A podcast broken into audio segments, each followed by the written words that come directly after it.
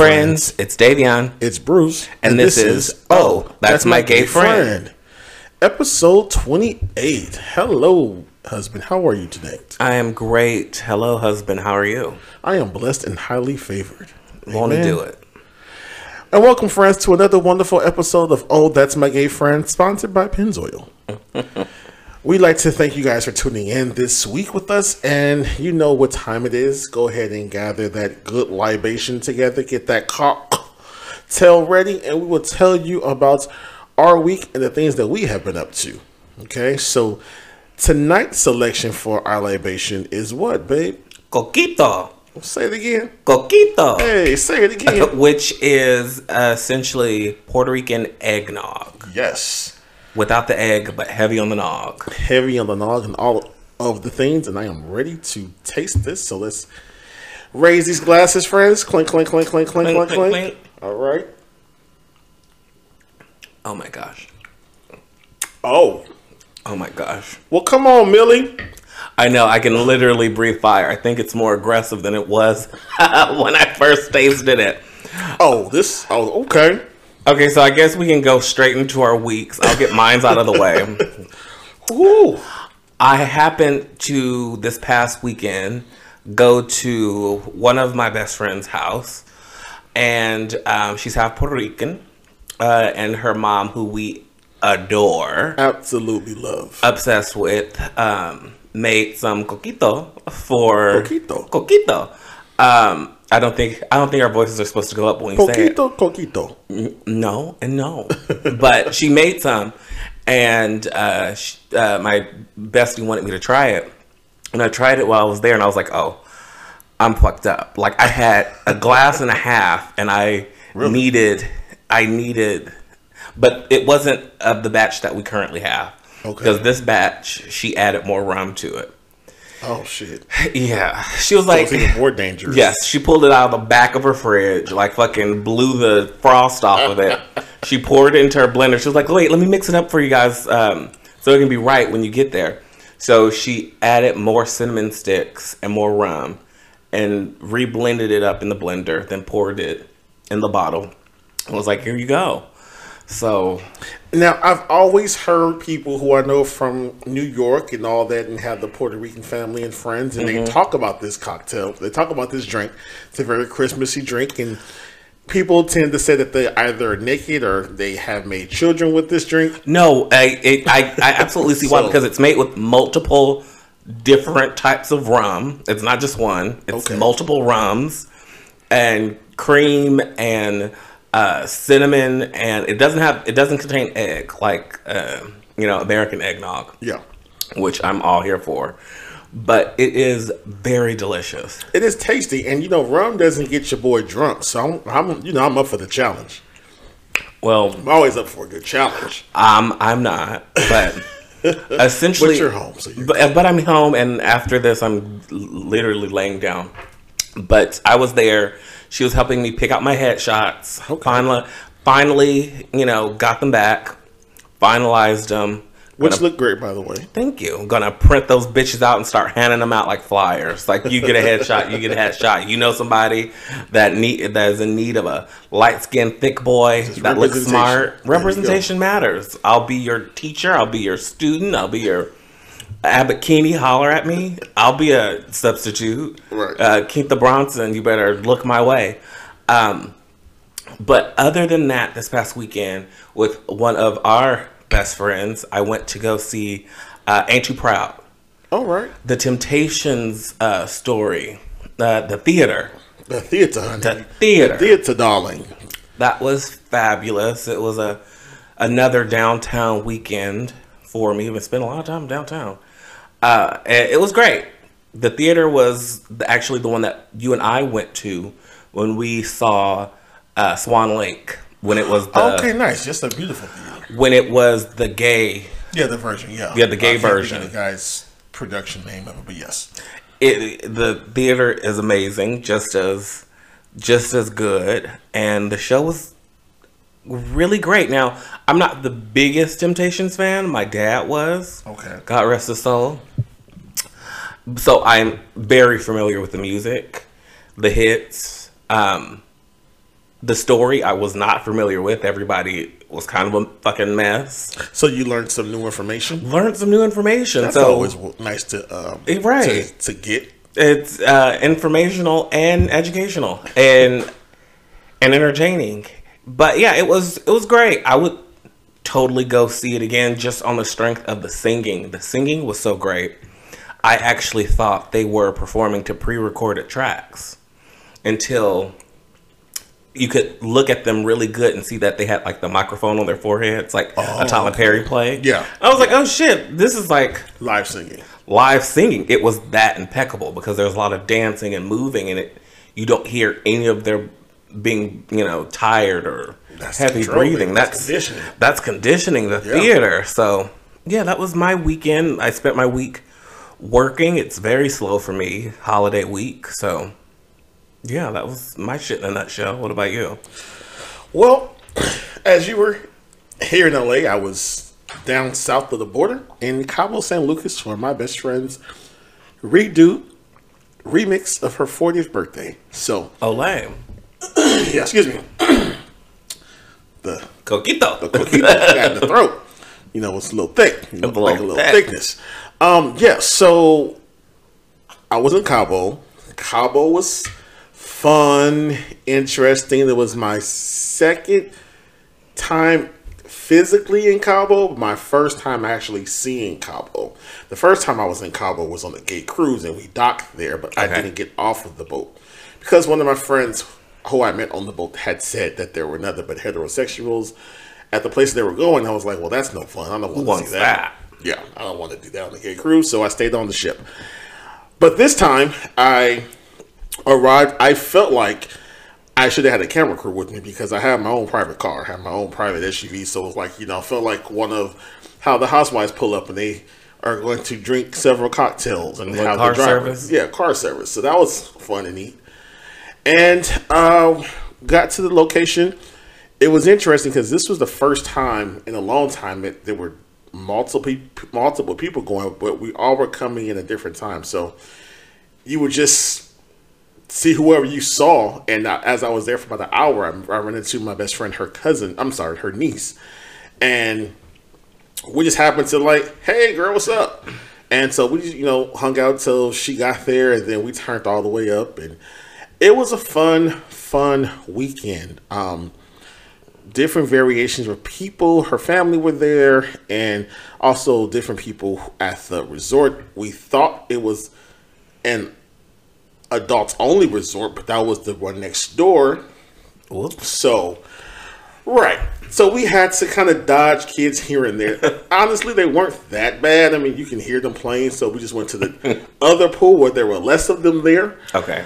Um, they even had small kiddie pools for them to, you know, play with and the parents to kind of do their thing, order a drink and watch their children, which is the best thing. Like, listen, that's how I tend to parent, want to parent because I saw two gay men and they had two of their little, little daughters, and I was like, oh, that's going to be us, you know, here on the vacation with the kids. But um, it was a nice time.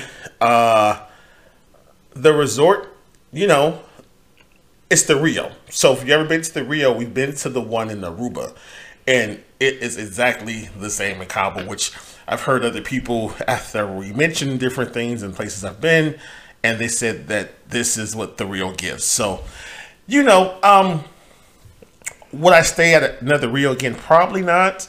Or if I did, I would do the adult one. So what did only. you give? You know, it, you just make the best of what Got you. You know, um, what one thing that happened with me and it's just this time planning and when I go to different countries, like I typically like, okay, I make sure I have some cash on me and this and that. And talking to my best friend, that we both were like, yo, we just kind of just woke the fuck up. Was like, oh, we gotta go to a trip. Yeah. you know, like the preparation that we normally would do wasn't really there. And so I had about like forty dollars in cash on me, which normally I like to have at least 100 200 dollars. Yeah. Get singles and you know tipping out all the things that you need to do. Now this was all inclusive, so they already tell you, and it's already it's printed on their website, and also when you receive your email that tipping everything is already included. So you don't necessarily have to tip. It's just an American thing that we do, and then you just do it because you know you want better service or Of course. more alcohol. Yeah. But I was seeing some of this shady, grady um, bartenders like having problems with your boy. Now I saw they were giving other people cocktails, no issue, no problem, multiple drinks. But it's you know I'm going ordering eight shots for eight people and different things and multiple drinks and. There was this little comment said, you know, and I understand Spain. I understand some Spanish. I, was, I speak Spanglish, you know. So it was something that was said. I was trying to keep it cute because again, best friend's birthday. Don't want to start no shit. Mm-hmm. So I just kept it really cute and kept it on mute. And I was proud of myself for doing that. That shows that 40 is really showing out for your boy. Because normally, if I was in my 30s, I would have said some shit and it would have been really rocking with the um, management or people there. But it was not that type of situation, you know, just brushed certain shit off and, and kept it at that, kept it at bay.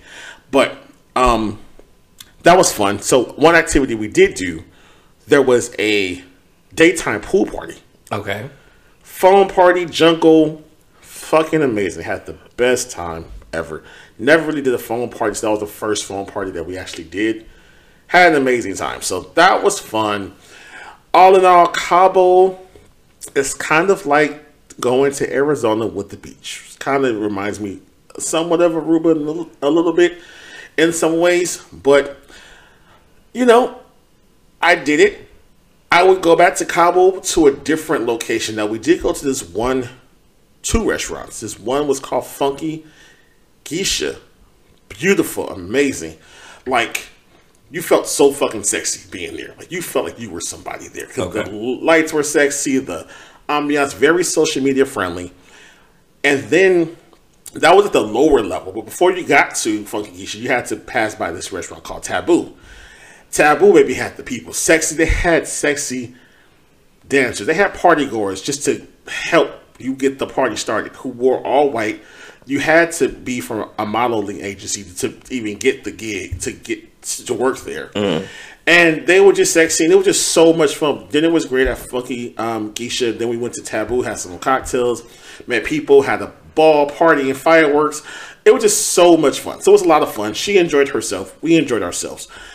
Um, so I would definitely do Cabo again, but a different location, and just to see what that sexy nightlife gives. You know? Okay. So that was, yeah, that was the weekend for your boy. Um, still on holiday. Uh, decided to just take the rest the rest of the week off. Like enjoy Christmas with the fam, for and here we go, and that's it.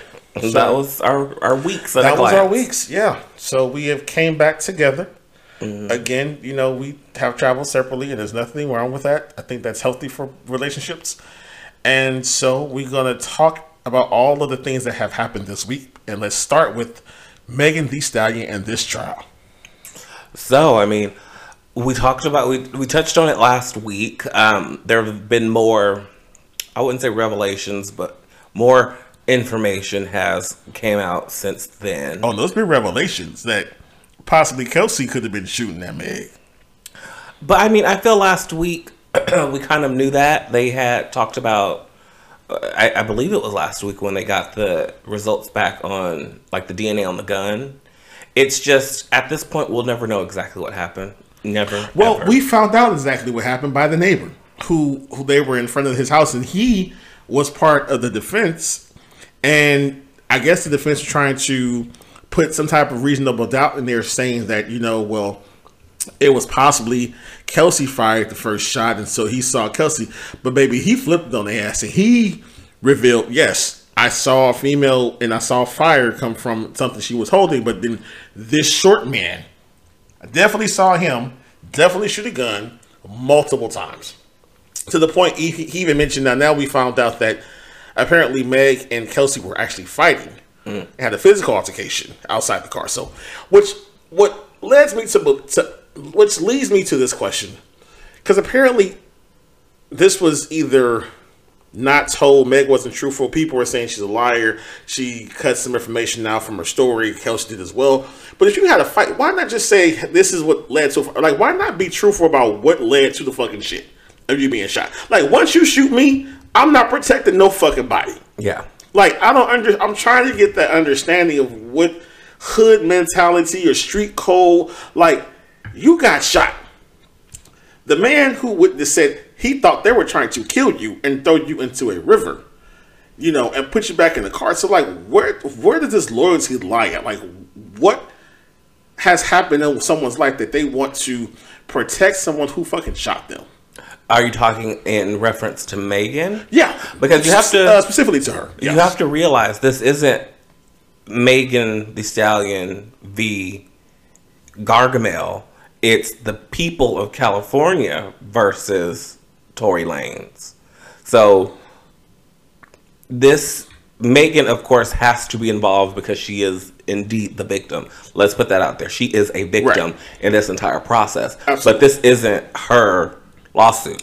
No, no, I'm not saying that. I'm just, I'm just saying. I guess when being interviewed and going to get information from the from the DA and the prosecution asks you stories, ask you questions about the story, and you just not being forthcoming with all the information. Oh no, and that's what I'm saying. Like I just I feel like it goes back to what you were saying, like this hood code mentality shit, especially with her being all of them. Uh, well, both of them, not the other bitch. She's nobody. Being figures in hip hop, where there's still such a stigma on being a rat, or you know, cooperating with police and detectives and, and things of that nature. So I think that's why she just hasn't came completely clean. And plus, you have to look at it like this: there's a book deal possibly that can still coming down the pipeline. So if you can save, you you know, if you can keep some shit under your hat for a pay for a huge payday, because I'm sure any publishing house will be giving her millions for this story Right. uh, you know, instead of doing it for free, when there'll still be reasonable doubt, I don't think that he's going to be charged. I hope it's he- it's I it's hope- still too much reasonable doubt because I hope there's still they were talking about there's still his it's still his word versus her word versus the neighbor's word versus the raggedy bitch word versus the bodyguard word who is Well, missing. he- well, he's not missing. there's He so many testify. words that's not you know it, there's nothing legitimately like forensic wise that's undebatable to kind of point fingers at one or the other it it's just it should just common sense have to and I know there's no such thing as common sense because everything is a common to everyone so I, I and I state that all the time.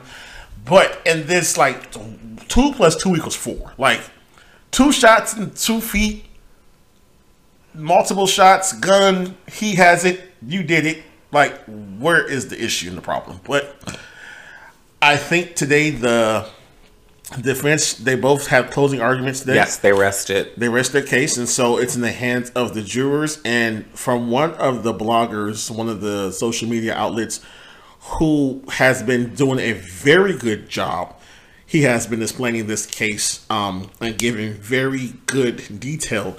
He said that you know the defense did a good job of possibly giving some chance of reasonable doubt. He said, you know, um, but he said, you know, it, it, we just don't know. We just don't know, and and we really hope and pray. At least that's my hope and prayer that this comes out the right way it's supposed to come out, and that this victim Megan really gets some closure with this, and people need to be held accountable for the shit that they do.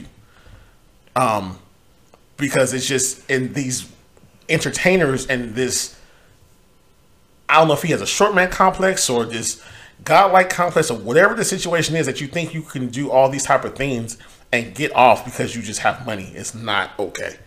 And I think that would send I hope they send the right message to people to let them know because there's some more people who we will talk about later on this podcast who have yet again been arrested for some bullshit. So not bullshit, but their bullshit that they do to other people. So what do you have to say regarding the rest of the Megan situation? I think regardless of the outcome, once the jury decides, it's still it's still gonna be a lose situation for Megan.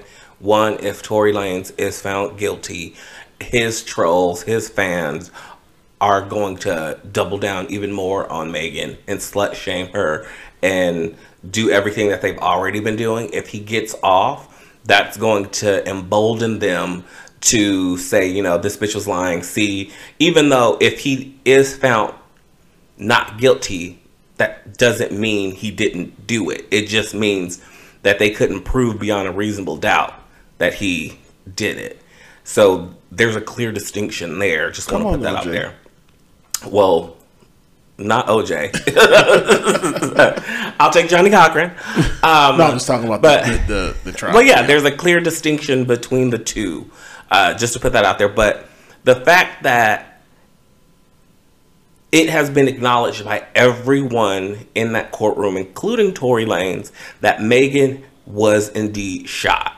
Yes. Like that is an undisputed fact of this case, a fact in life. So she is indeed the victim. She didn't shoot herself. Exactly. So it just has baffled me over the past what year and a half or two years that this has been going on that people are still coming down on her for what for not For what? saying it's okay not saying tori didn't mean it for not saying for not like still fucking him or sticking by his side or you know putting him on one of her records like what I, I just I don't well I understand it because as a society we don't protect women, especially black women. Right. Like it's As always going to be it's always going to be her fault. It's always going to be she's always going to be the scapegoat even though she is the victim. Because at the end of the day, between Tory and what's that bitch name? Kelsey. Kelsey. Between Tory and Kelsey, one of them did it and one of them is lying. Right. That's a fact too. That's an undisputed fact. Regardless of who shot first and which bullet connected, out of those two, one of them did it and one of them is lying. Right. So where is that smoke for them? Especially for him, because regardless of if his bullet was the bullet that connected with her foot, he still shot Her. her at her. Yeah, like he still shot at her. You know, it's it, it. We'll we'll we'll talk on that. We'll touch that a little later later on in the new segment that we have because it kind of addresses some of what you're talking about right now. Um, of wondering why people. So yeah. So we'll wait to see. Hopefully this wraps up before Christmas. It'd be a great Christmas present if they have an answer. If they find him guilty, that'll be a great that Christmas would be present. amazing. So hopefully Christmas tomorrow when they Right. come back and they by the end of the day tomorrow that at least have a verdict and it'll be the right verdict, which will be guilty. Yes, so hopefully we will see that. Speaking of someone else who has been found guilty on multiple charges before and has done multiple things to multiple people, Trey Songz has been arrested yet again for allegedly brutalizing two people in a New York City bowling alley. Now, Including one one uh, one of those being a woman. one being a woman, and it's not his first time at this rodeo of hitting or striking a woman. Um, Trey Songz since 2012 has had a lot of legal run-ins at strip clubs. He struck a woman. Um, there was a I'm gonna say Instagram model or somebody in that realm. She accused him of being a rapist. She said she couldn't hold it in no more. She tweeted this in 2001. Talk about see you guys in 2022. Um, he also has hit and assaulted police officers at a, I believe it was a football game. I want to say like he is off the charts with his anger and these arrests. And yes, he make he may look a little cute in his his um mugshot, but when does somebody step in and say you need fucking help? Like you have assaulted women, you are be- you are a man, you are a woman beater. You have hit several women. It's been reported. You have settled some cases um, and lawsuits regarding this. You also been alleged that you sexually assaulted multiple women. So, like, why why is he still a thing? Why are we still supporting him? Why is he still an artist? I don't know if he's making music or still, but why is he still prevalent today? You have any thoughts about that? I I mean, people are always going to support who they want. People are still listening to R. Kelly and stepping in the name of love and shit. So But at least with R. Kelly, he was found guilty and he is spending 30 years in jail. Like, at least he was found guilty and, and he's paying for his crime. So if you choose to listen to him now, I can do it without without having a guilty conscience because he is now he was he was properly given the appropriate discipline for the shit that he did. So you're saying until Trey gets his comeuppance, we should, or they should, because I'm not a fan. Uh, his fans should put him on pause. No, I think he needs to be on pause, but I think he needs one to get some psychiatric help. One to see what is causing this anger, and especially two towards women that you allegedly supposed to like and like the fuck. So why are you striking and hitting women? I don't understand any man physically attacking a woman. Period. Like I don't give a shit.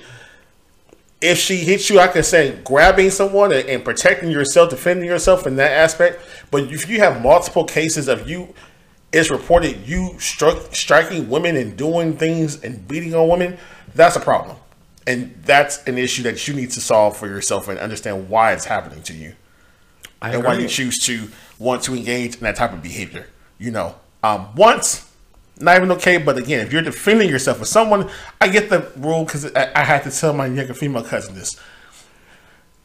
Don't think you. There are some men out there who just don't have that same thought process and will hit your ass back. So I, we always told our younger female cousins, don't hit a dude thinking that he won't hit you back. Yeah, no one should hit anyone. No one should hit anyone, but there are some guys who, you know, you hey, it's fair game. You hit me, I'm gonna hit your ass back. You know, um, that's just what it is. But I just I don't think that's okay.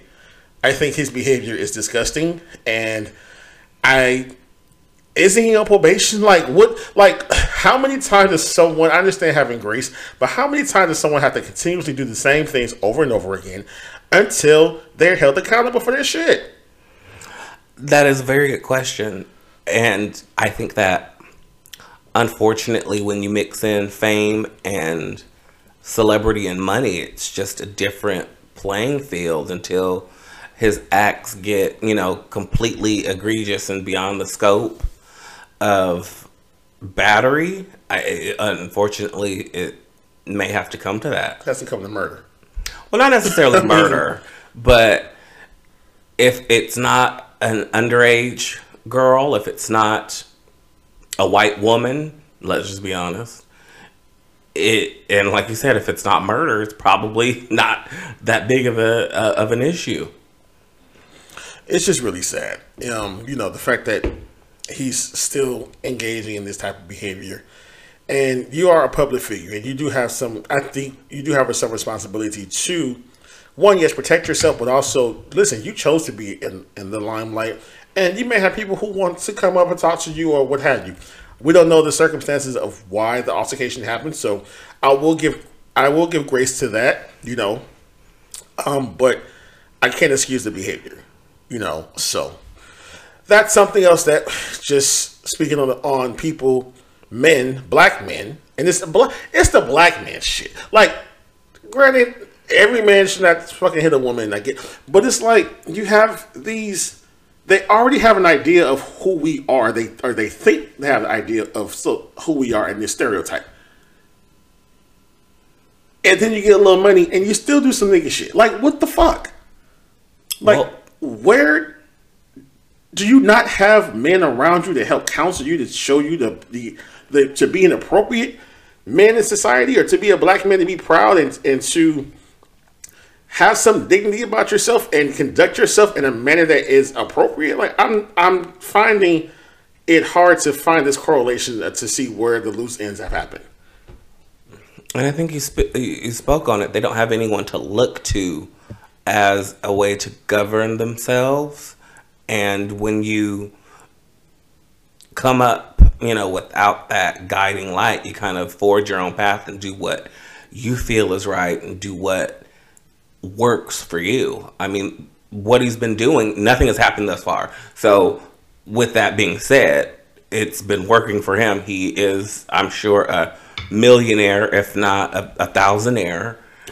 Huh, come on, So life is, you know, working for him. so it's like, why, why change when you don't really have to, and everyone that's around you that you know, is within earshot probably work for him and is probably on his payroll. And if he changes and does something different, that affects their pockets. And I mean, they're not the ones getting punched in the face, so they probably don't give a fuck, to be Yeah. completely honest, which is a shame and unfortunate, but that's just uh, society that we're in. It is. So, well, let's brighten this bitch up. Let's, brighten it up with multiple colors. Yes, and let's as we talk about the colors, the rainbow baby. So let's go to RuPaul's Drag Race season fifteen. So we talked to you guys last week about it ep- premiering on MTV on January 6th. Mm-hmm. But we also found out there was a press release that we have a new rotating judge. Now, I'm very curious to know who has been sent home, who's been given the pink slip to say we don't your services are no longer needed. Or if they have the projects kind of going on to see. Could be. But the new judge we have is T.S. Madison. If you guys don't know who T.S. Madison is, remember back in the day there was a thing called Vine, and she was the dick, dick, big dick bitch. And T.S. Madison is a transgender woman now. Back in the day, she was she preferred to call herself a transsexual, and she has a big dick and big titties and big hips and all the things. And so but on Vine was before TikTok and all that, and it was just a 10, 15 second clip, and she opened the door, was swinging the dick and everything like that. So she has made herself from a street hooker to now become a LGBTQIA up and coming icon. Maybe legend. Maybe that's too. Maybe um apostrophe like I, like something she's no Sade, but she's she's up and coming um and so but in the trans world she has done a lot and so she has her own she had her own show for a second on youtube with uh kaya I mean, and she's that. guest host, and she's been a judge on she's Drag been a Race judge on there before. before. but yeah so she she's doing some things been, been in some movies how do you feel about T.S. Madison joining the crew? Do you think she is qualified to judge the girls? I think she's way more qual- qualified than Carson Kressley and fucking the other one. Ross Mathews? Yeah, because T.S. Madison actually knows makeup, knows hair, wears both of those things, wears dresses. Like, I feel like T.S. Madison is overly qualified because all of this drag, you know, ballroom, everything, like, is owed to black trans women. Like, a black trans woman fucking started gay pride. like, Right. But, like, a black trans women are the catalyst for everything that you see right now in mainstream LGBTQIA stuff. Like the gays, we get our lingo from them. At one point, we that's were them. that- that's necessarily true. Like we, the black gay, gay boys have been doing shit way before the the, the, the trans women. I mean, I wouldn't say as far that. as legal. I wouldn't say that. I would. I wouldn't say that. I definitely would. I, would mean, say- considering that, like on the forefront before any of in, before there were any spaces to have lingo said, i.e., pride events, i.e., gay spaces, i.e., everything like that. It's like a black trans woman was on the forefront of rallying against oppression to make all of these things happen as a byproduct. So I would say I would say that we can completely disagree. yeah, we yeah, but we, we, agree, disagree on that one. but I think uh, to answer your question, she's more, way more qualified than two white gay men. Well, only I, I asked, I raised the question because I followed TS from being her first spot on social media, and she definitely has changed her image to what it is now. And there's been a lot of stories about her and makeup artists, different things, and, and management, and, and all the things that come up. And so I'm happy that she has got her bag now. Again, Mama has definitely changed her entire self for this, but I just don't know because when she's been on this show before, I don't think her critiques have been helpful to the girls. And, and I just think also her style is just the way she just is certain things with her style. To me, it's off, and she doesn't. She just doesn't. She doesn't give what it needs to be given all the time, and so I think that having a trans woman on the show great because now drag is we're not having trans women trans man doing drag and, and it's so convoluted now that everyone can come and do it, and even straight people want to do it. And hey, all right, that's under the umbrella. Um, I have an issue with that, but I digress. I think that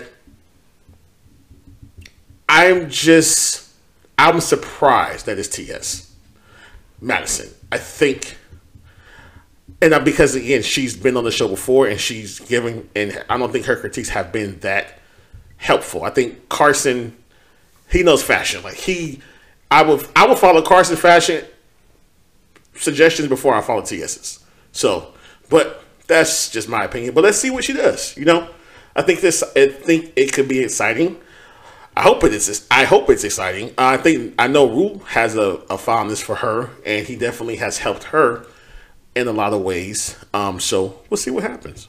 Let's stay tuned. January sixth, we will be finding out exactly what contribution TS will be bringing to the show. I cannot wait. Anything else on the topic? Well, we have another um, RuPaul alum who had just announced today that she is now a transgendered woman. So let's give some congratulations to Eureka O'Hara. Congratulations, Mama. Mama, yo, you have done it. Um, I feel like a lot of the girls, when I say girls, I mean the drag race girls, going on drag race is their stepping stone to becoming trans. So it's been a lot of girls who have transitioned after doing the show mm-hmm. and after having some notoriety and getting some, you know, gay celebrity behind it, and maybe now living their truth or maybe doing drag so fr- so often and frequent that they want to start to transition. But that's a very common thread with a lot of the girls from the show. What, how do you see that? Well, I think the common thread is with more notoriety, there's more bookings. With more bookings, there's more money, and you can actually start funding your transition the way that you want. I think that's the commonality. I don't think that it's a situation of they get on drag race and they realize, oh my gosh, I'm really a woman. I think it's always been there. I just think after drag race, like we go to West Hollywood all the time. We're constantly seeing them perform or hosting or doing different gigs that are lucrative. So it's like, now you can afford the implants. Now you can afford the shots. Now you can afford the whatever it is that you couldn't before. So I think that's the the commonality that we're that we're seeing why there it, it is happening so frequently now. And of course now it's I don't want to say it's more um, welcomed or it's just it it's it to a certain degree it is much more much less of a taboo thing than what it used to be prior to drag race. So i think that's why we've been seeing so many of the rue girls you know after their season transition because they're out there they're gigging they're hustling and they're saving up for them titties and saving up for them shots and more power to them yeah no i definitely support anyone living in their truth. It's just been something that has been very noticeable with a lot of the girls. And you know, um, again, she's living her authentic self. I think she will now maybe be at more a happier person. I will hope one should be as once they come to their realization of their true identity. And so we just want to say congratulations to Eureka O'Hara for congratulations, Eureka. Tonight. Being yourself is not always easy, so it's I commend not everyone that's strong enough to do it. Yes. And speaking of someone who may not be as strong because she's been having some struggles recently, she came out and talked to a media outlet. And so she, I would say, is an icon. She's from the iconic movie Friday. And there's a tagline phrase that has been said, and we all have said it and it has her name, her character name in it. And that line is bye Felicia. Okay. So the actress who plays Felicia on Friday, we all know and love that movie Friday. We know who she is. Well, she has some things to say as she sat down and talked to people, and she actually kind of clears up who Felicia actually is. So let's take a listen.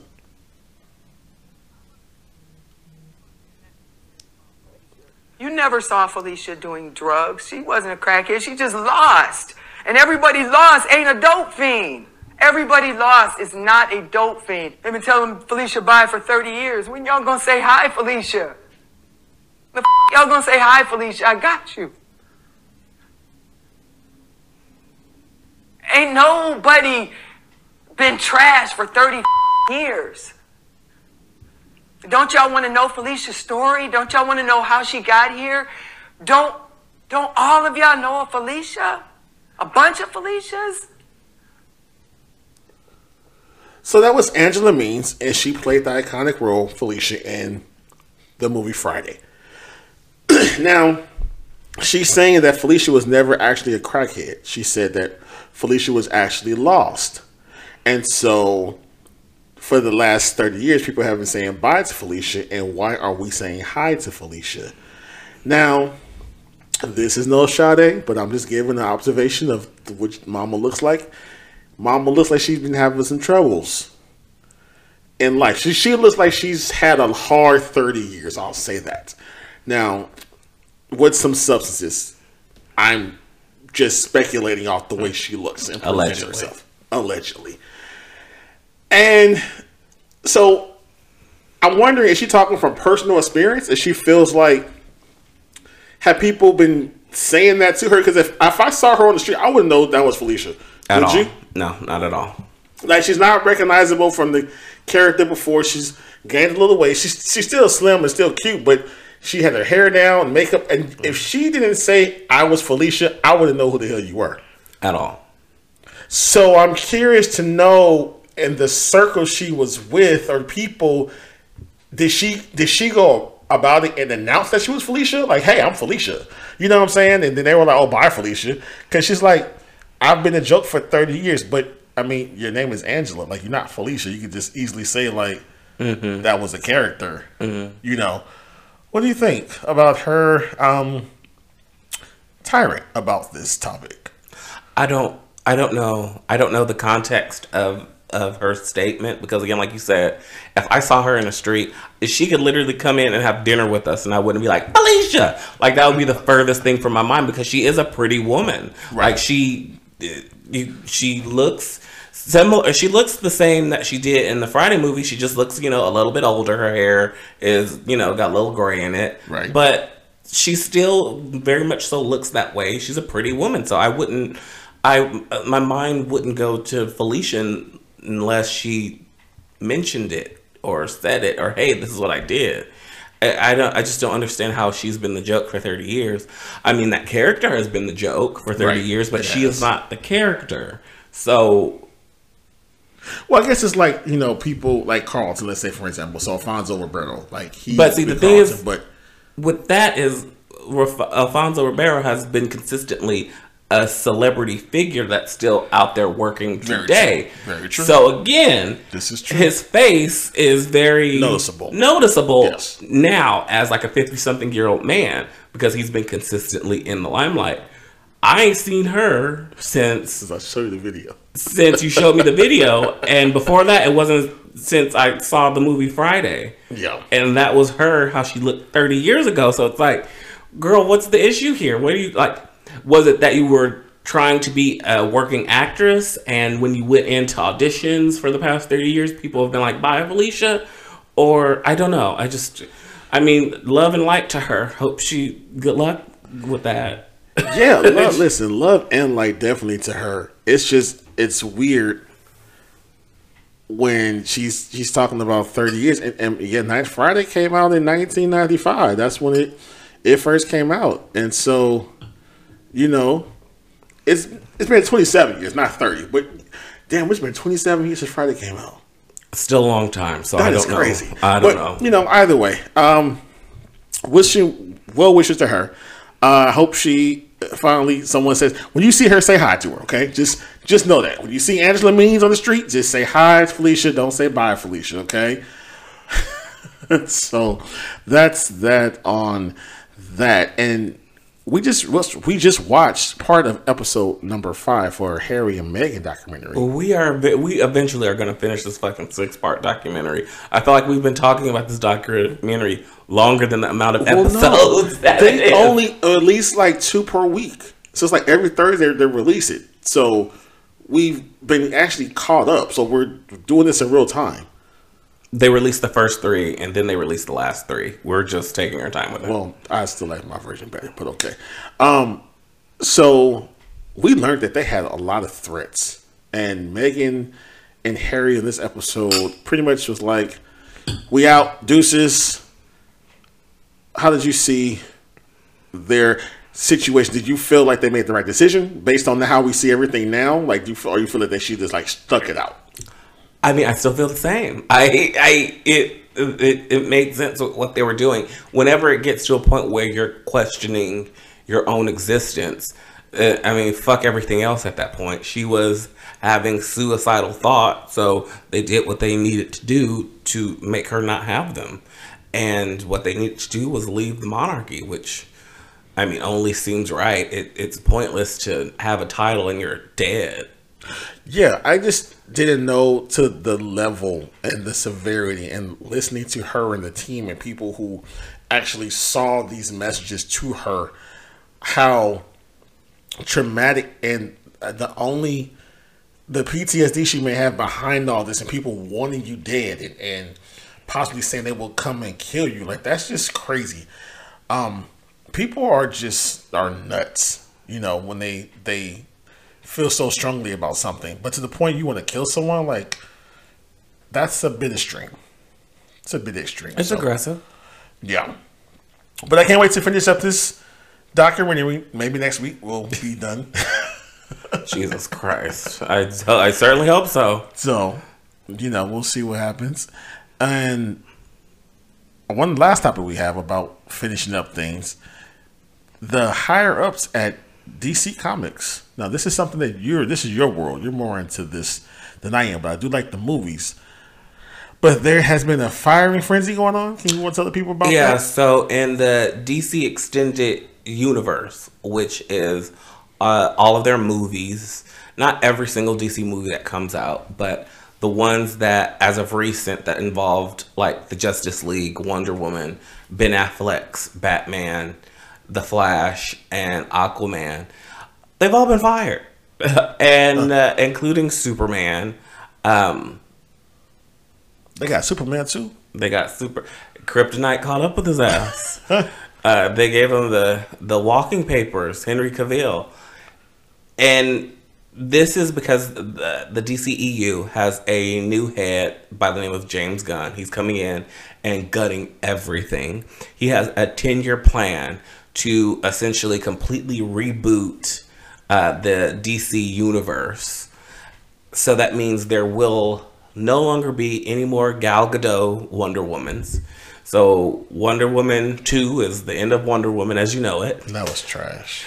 I know, so sad to go out on that note, but probably for the best. Uh, ben Affleck, he's been out as Batman for a while, so we don't have to worry about him coming back, although he was actually my favorite. I really love Ben Affleck's Batman. Really? I love Ben Affleck's Batman. Um, just like for my personal opinion, it's like he's like number two for me. Um, but yeah, Aquaman, his second movie is coming out. It'll be his last.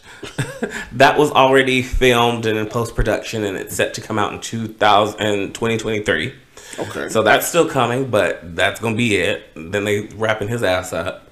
We still have the Flash coming out in 2023, but that's already complete in post production. So that will be the end of him.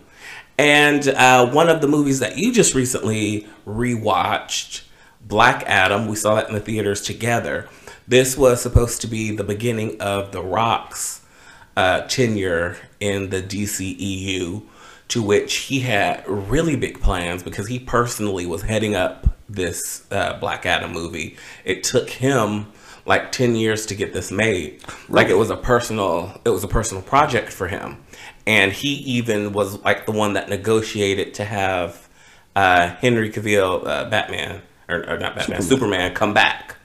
Like he was the specific reason like Superman had another job. He had a TV show on Netflix that he was working on, true story. Okay. And once The Rock like finessed the uh, studio to like make him come back, he quit his job at Netflix, quit the show, put out a statement They've hired um, another actor to replace him because his show, The Watcher, uh, or the The Witcher, has already been out for like three seasons.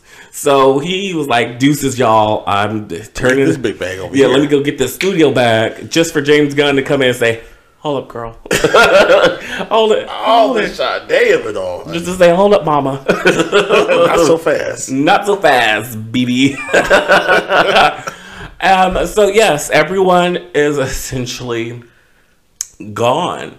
That's And heartbreaking. They're going to reboot it completely, so everyone will have new origin stories, which I hate because I can't stomach another fucking Three hour sitting down. Superman, like in Clark Kent, and, like I can't with the glasses. Like we all know the fucking stories. I don't need to see it rehashed again. I'll probably physically bomb it if they do another Batman movie again. It's like Yeah. It, I, it's it's a lot. That says a lot. So where did do we know where James Gunn came from or Jim Gunn came from? Like was has he been high ups before in different other publications or different franchises? Because for you to come in and just totally wreck shop on something that was already working and people had shit in plan and, and in play, that that's big balls. Like for you to kind of just take an axe at everybody, and you have some heavy hitters and actors who are heading these movies. Because when I read the Rock statement last night about Black Adam, that was prompting me to watch it again today. Because I'm like, well, it wasn't that bad. I felt like it was a good, decent movie. Mm-hmm. So that's when I came to you. and Was like, well, what the fuck is going on? Like, did the Rock get fired? You're like, baby, everybody got fired. So, you know, it, it's it's sad that DC. I know they want to be like Marvel. I know that's the ultimate goal to get to that level of it. But this pulling the rug from people, I don't think that's the way to go. But I, I mean, I think it should have happened like years ago, like literally years ago, because DC is a mess and none of the movies are cohesive with each other. James Gunn is actually a pretty good pick, uh, and he was actually plucked from Marvel because he directed all of the Guardians of the Galaxy movies. Oh. And he was uh, executive producer on Avengers Infinity War uh, and uh, Avengers Endgame. So Mama's know So- Mama so knows know a few things. doing. Yeah, Okay. Mama knows a thing or two. she know what she's doing. All right. So DC specifically was like, "Hey girl, what you doing over there? what you doing over there with Marvel? Right, Probably, yeah, probably uh, signed a big ass check. Absolutely. the Brinks truck is still probably unloading Yes. the coins uh, on Mister Gunn's uh, front doorstep. Uh, I listen. Everything is a fucking mess at DC. I'm a Marvel person myself, so I'm kind of excited for the news. I never. Wonder Woman 2 was a fucking nightmare. Uh, the only thing I'm sad about is Superman. I think he was kind of perfect as Superman. He was. He was really a good. I, he was very believable. I felt very safe with him as Superman. Um, it's sad. This is a sad, sad day. It's a sad, sad day for nerds and nerd adjacent people. Yeah, and but you know, these actors have millions of dollars and they'll be okay. They'll Oh, no, land yeah, on their feet. But They're completely fine. I mean, can you know? We'll see what happens. Stay tuned. Stay tuned. So, you guys, it's time for my new favorite segment of Have You Ever Wondered Why? And this had You Ever wonder Why ties in basically to the top of out top of the hour we were talking about some rappers. So, have you ever wondered why people continue to support artists who have been reckless with their behavior and have a history of physical abuse towards women? That's my question. Like, what is it about us as a people that we just continuously either turn a blind eye to these things or, or we hear stories and, you know, we still either for our own guilty pleasures want to support these artists um, without help having them be held accountable and really just taking our dollars back and not really supporting them in that way. So have you ever wonder why that kind of happens with people and their behaviors? Um, I don't wonder why because I kind of know why. I think I've said it several times on this podcast, but we as a society, we just hate women. Just flat out blank period. That's it. I think that's it. We don't we don't respect women. If a woman is too successful, too vocal, too on the rise, we think of reasons to tear her down and it's usually if all else fails, go towards her sexual promiscuity, slut shame. You know, slut shaming is the number one tactic to kind of knock a woman down a peg because as a society, it's the men that should have the upper hand. It's the men that should be vocal. It's the men that should be seen. So when you have a woman that is too prideful, you, she has to be knocked down. So if a man is doing that, it's to a woman, it's much more forgivable than a man doing that to another man.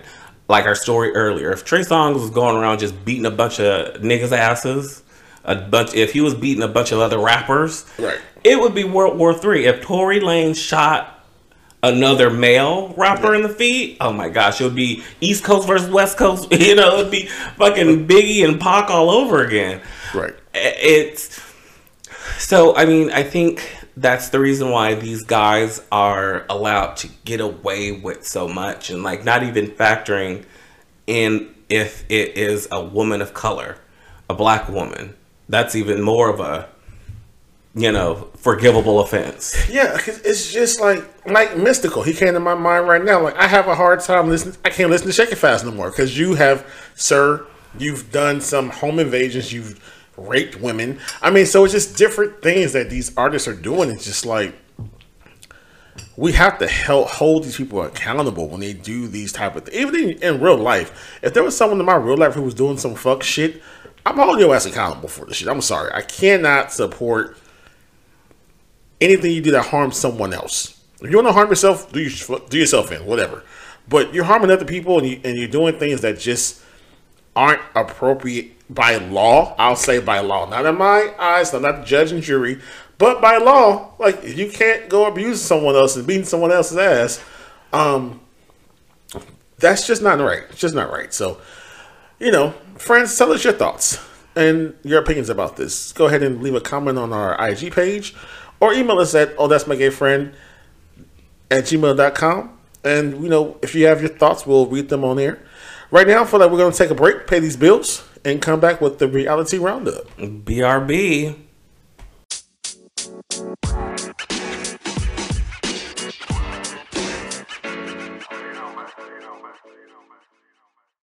All right, we're back with the reality roundup. And you guys know what time it is. Talk about our favorite girls. Our gals.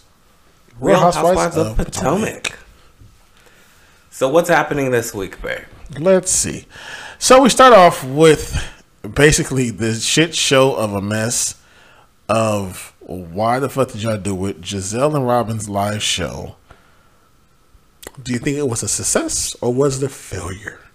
You know, I think for them it was a success. It I do too.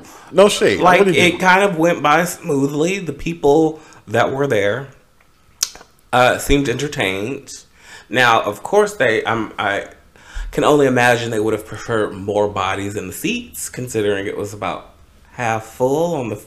But you know what? You crawl before you walk. You have to crawl before you walk, baby, and all of the Sade was there from Miss Karen Huger. Maybe was taking notes about what not to do for her show. And the first note was not to hire a drunk host who does not know your first and last name. That's kind of a biggie. I would agree with her on that one. But yes, so um but to reel this back a little bit before we before we crawl before we walk, we did that. Um we start off with this episode, we see that Gizelle has a guest. This Karen. Karen comes to the house and they Karen has a gift for her girls and they start talking and of course the gossip ensues where Gizelle disclosed to Karen while they she wasn't at the beach party that Mia kind of insinuated that her Porsche for her friend Jacqueline Yeah. she kind of paid for. And so Gizelle, in her messy mind, tries to put two and two together and start asking questions like, "Well, I need clarity. Like, is are y'all fucking? Did she pay for this? Did G pay for this? Like, who has the deed to the car mm-hmm. for the Porsche? And so that's the question that, you know, we have. And so Karen takes this information, was like, I got it. Let me figure out what I'm going to do with this. Yeah. And so then we cut to, we have Wendy, and Mama is in a mess. Mama in these, these kidney stones. But she looks great. she comes out of the hospital, bangles beat, and wig in place. good wig in place in that, good hair beat. And she, you know, has to have emergency surgery because of said kidney stones. And it's really sad because um, she's been doing so much. And mm. her mom tells that she's been doing so many different things. And that you just need to kind of slow down. And, and something happened where I guess she woke up and, and told the husband, like, she has to she has to go. And they went and had the emergency surgery, and now she's on the mend for for said kidney stone. So we wish Wendy well, although I think she's recovered quite good. And she's been seen out with people, right? Oh yeah, she's perfectly. So she's good. So as this is going on, Karen shimmies over to Mia's house after leaving Gizelle's house. Yeah, it literally was like like, the same day. "Hey, driver, take me to this address." like they may not even stop for gas. Yes, and normally they, they kind of give it a day or two before they you know share the tea The that tea someone said something about them. Too hot But to no, handle. Karen ass drove straight to Mia's house. It was like so so bitch. Guess what? Um, Gizelle insinuating that you know you could have paid for the Porsche Mm-hmm. and all these type of things. So Mia reaction is just a basic kind of um brush off, if you will. Would you say that she kind of did that? No, yeah, she was paying it complete dust. Right. which I would say for the most part with Mia, unfortunately, it's either extreme. It's she either completely lets it roll off her back, or she uh, throws a drink and tries to hit people with her purse. Right. So speaking of the drink, we finally find out the reason why she threw the drink. So it comes out as she's sitting with Karen that Peter Thomas's girlfriend had happened to been Mia and G, her husband Gordon. Uh, is it Gordon or Gerald? Gordon. Gordon. right? His girlfriend or their girlfriend or fuck buddy or what have you. Because me used to watch. Gordon likes to have other women in this relationship, which is totally fine. And Mia likes to watch. And so that was one of their fuck toys. And she just so happened to somehow be introduced to Peter Thomas. Now they're together. So Karen was like, oh, this makes sense now why she threw the drink at me? Because, I mean, at Wendy, because Wendy was saying too much. So Wendy knew some shit. Yeah, so it was So kind was of like a cuss her up. it was kind of like a look over there. Yeah. But instead of look over there, it's like look at this purse upside your head. Yeah, so it's like so Karen was like, "Oh shit, Wendy was actually telling the truth," and mm-hmm. I cannot wait for the reunion for that to come out because I need Andy to hold that bitch to the fire, feet to the fire on that situation. Yeah, I feel like she's skated by a lot. Even though this is only her second season, even last season when she would blatantly just make shit up, like Andy Yes. never really held her feet to the fire at the reunion. It was kind of like, oh, messy Mia just being messy. It's like, no, this bitch is like she needs to be dragged. Yeah, so you just have these wonderful transitions. Because someone who got dragged about two seasons ago, now she's shooting her wonderful twenty-five thousand dollar budget video. Miss Candiace Bassett, baby. Candiace is shooting her video video for Insecure with the beautiful and talented Trina, and Trina looks absolutely amazing and gorgeous. And so she is doing the damn thing. I'm really proud of Candiace. Candiace has came a long way from Drive Back that was sitting in the parking lot. That budget was about maybe no Sade, maybe I say five thousand dollar budget for that Yeah, honestly, for that video. And this one now looks professional. This is the backing of the record label. I mean, so we have markers in place. We have all of the grips. So we have a lot in place for this. So I'm so happy for Candiace. I think the video is doing amazingly well. It's charting up. It's doing a lot. So let's keep it going. Let's give her some streams for that song, Insecure. Do you think Candiace's outfit was cute? Do you think you like the styling of everything with her and Trina? I know you don't care for the song, Not at all. but tell me your thoughts on how do you see Candiace's newfound fame as an artist? I mean, I am here for it. I just wish she had better material, honestly, because she does have a decent voice that can carry a tune. You know, good little nyan nyan around the house. but I just wish that she had better material with this song included, especially if you're going to ink a collaboration from a very well-known artist. You kind of want to you know, use that as a stepping stone or a catalyst to like acquire new ears and some crossover plays. Right. And I don't see that song doing it. But, you know, she looked cute. Her and Trina looked cute on the car, vroom vroom. They did. They did. So, you know, I'm sending well wishes to Candiace for her. I feel like her album re-release has done some numbers. Now, I was being a little sh- a little messy earlier today, and I follow I went to their IG pages to see who kind of has the more followers. Hmm. And I would say that so Candiace out of Candiace Ashley I won't say Charrisse because she's not actually on the show technically as a housewife. Um, and, and Karen, who do you think ranks one, two, and three out of those three? Ooh, um. Okay, it was Karen, Karen, Candiace, Candiace, and and Ashley. Ashley. Yeah. I would say Ashley one, Karen two, and Candiace three.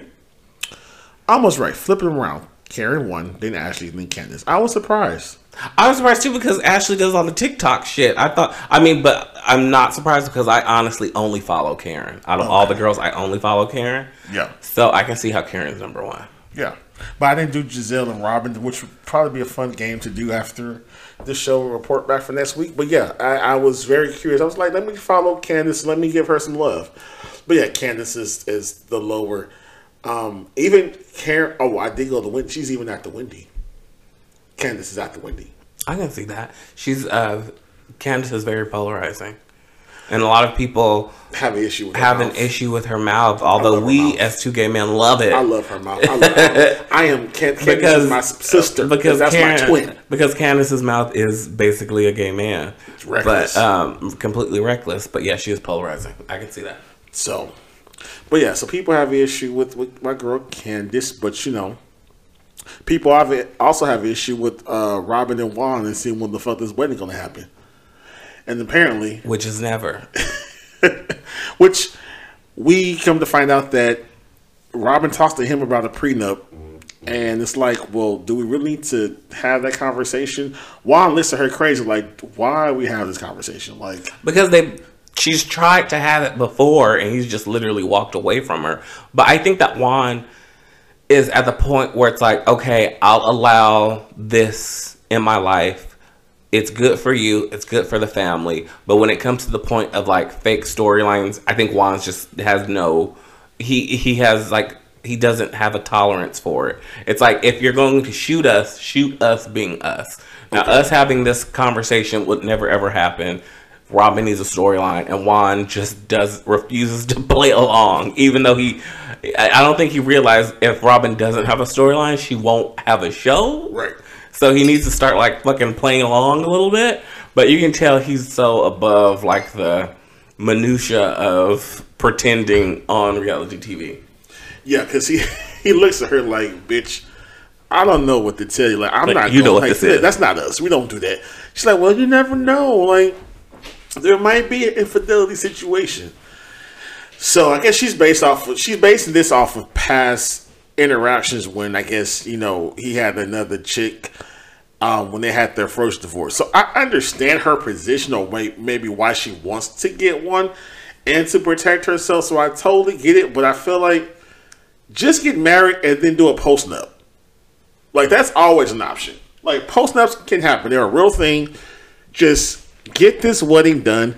It's been seven damn years. Okay, we the people want to know. The people want to answer. The people want to know who's invited. If it's just you and the boys, that's fine. If you're not inviting them, are, can the cameras be there, or are you going to have one of the sons kind of do a, a a Robyn TMZ type shit? Like, just let us know because at this point, don't come back next year with the same storyline. I can't do it. I cannot do another year of Robyn and this non fake wedding happening or not happening. So I need them to get this together. If we don't get it together, get it apart. You know what I'm saying? But somehow just get this shit going. And what So- what I don't understand is her saying that she wants it to be a small situation. It's like if you one, let's be completely honest, they'll never have a special a wedding special like a candy. Their wedding Robyn won't won't get that even no. Their wedding won't even be a season finale type level. Like it'll be a Candiace like maybe mid season. Like even though there is a whole lot of you know hoopla surrounding it you have to look at the actual like the substance like it's Robyn at the end of the day so it's going to be you know just an okay run-of-the-mill type wedding it won't be grandiose from like a production standpoint it won't be a showstopper like a eva's wedding it won't be a coming to america thing like candies or even NeNe's so it's like if you just let the show film it and invite some folks, maybe they'll pay for a few things. Just saying. You're always talking about budgets and shit. Like, you're always going over, you know, checkbooks. Like, girl, just maybe you can get some sponsors to buy a wedding uh, dress. not a Star Jones, Pay less sponsorship. All right. Well, listen, you know, hopefully we'll see something by the end of this fucking season of them and the progression. But they were just on Watch What Happened Live, and I didn't see a ring on her finger. So, And you, know, won't. we'll see what happens. But we did see the most cutest little thing. So Wendy comes back home after her surgery, and her mother is there taking care of her, but her little daughter, the little cute princess of the mm. whole clan, was helping her mommy feed her. And she was trying to be the perfect little nurse for her mom as she's laying on the couch. Now listen, Wendy just came from the hospital, but that beat is done. Oh, yeah, The she looks- lashes are on. great. That wig is wigging, and I just need just the makeup artist just take some of the shine away. But that's it. But mom is trying, but her little daughter is so cute trying to feed her. I No, yeah, this is a precious. situation. This is definitely a, a much needed lighter moment uh, in the episode. Yes. So, and then you know, like I said, we get to this back to the show of the Gizelle and Robyn shit, and all of the things ensue. And Yeah, I do think the show was great for them. I do think that it showed them being fun and doing their podcast live and, all of the things. Um, and the viewers who live in the in the Potomac area was able to kind of see them and and get you know a little a little spot. I do say these fucking outfits that they had on though. What do you think about their? uh, they were horrible. It was a mess. But I mean, look at who we're They're talking mall, about. they're mall chic. We're talking about Robyn and Gizelle. That was very indicative of what shit they normally, yeah, what they normally do. Okay. So I'm not shocked. This is very much, this is Their in their wheelhouse. Like that's what it is. Well, just like in their warehouse, what Gizelle does after the show, so they have a sit down, and so she pulls Jacqueline to the side and wants to have a conversation with her about this damn Porsche. And if Mia brought the Porsche, or G brought the Porsche, and afterwards we have Charrisse is here, and then more people get brought into the conversation. And Mia basically says, no, not me, I'm sorry. Jacqueline basically says, like, listen, you know, I have a Porsche, it's in my name. But then Mia comes is like, well, yeah, like it's in her name, you know, and she reveals that G has no money. Now that was a little side shade to the husband that she threw, mm-hmm. which you know, but um, all in all, Gizelle has been messy as fuck trying to see if Mia and Jacqueline are fucking each other and if they had a threesome with G. That's basically what it gets down to. And they come to find out that I guess they were younger, you know, her and Jacqueline did, you know, touch and tickle a little here and there when they were their young days and She said that she was playing gynecologist. yeah, with a flashlight. and down there looking with the flashlight.